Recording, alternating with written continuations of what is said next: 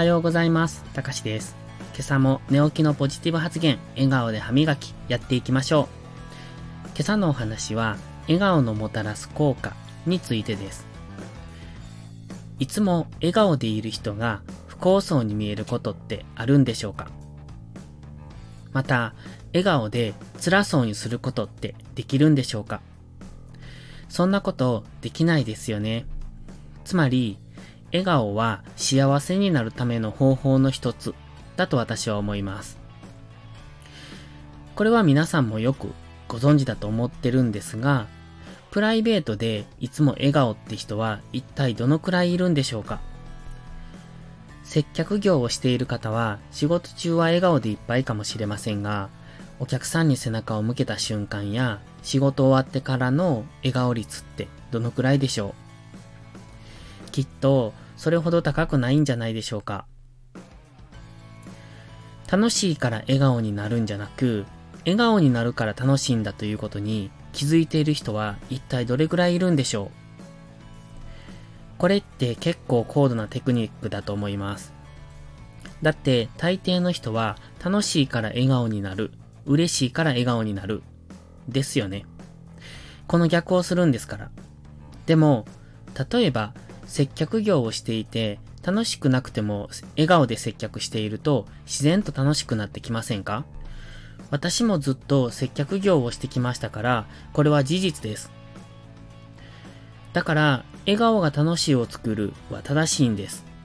つまり、たとえ幸せだと感じてなくても、笑顔でいると幸せになれるってことなんです。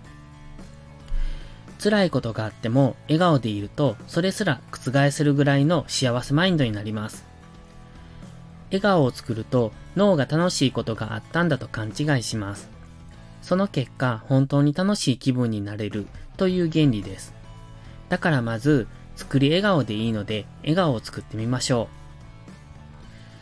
笑顔のもたらす効果は4つ、主に4つ挙げておきますね。まず1つ目、ストレス解消。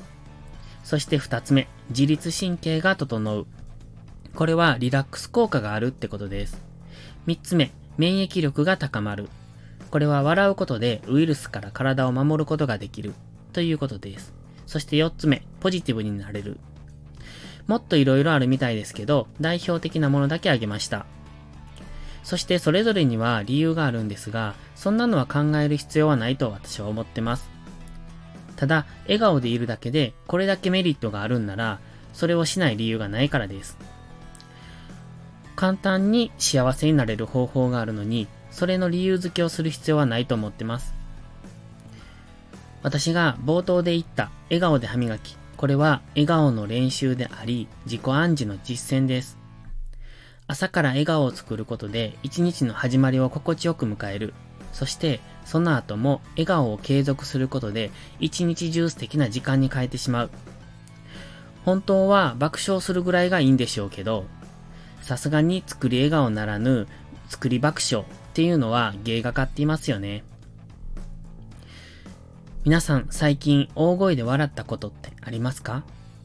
大人になると感情を押し殺すことが美徳みたいな雰囲気がありますが、感情は大いに出していいと思います。感動した時は大いに泣き、楽しい時は大いに笑う。ただ、マイナスの感情をまき散らすのは違うと思います。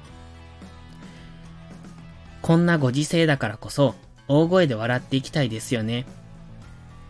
そして、下を向いてる人たちを巻き込んで、みんなで幸せになりたいですよね。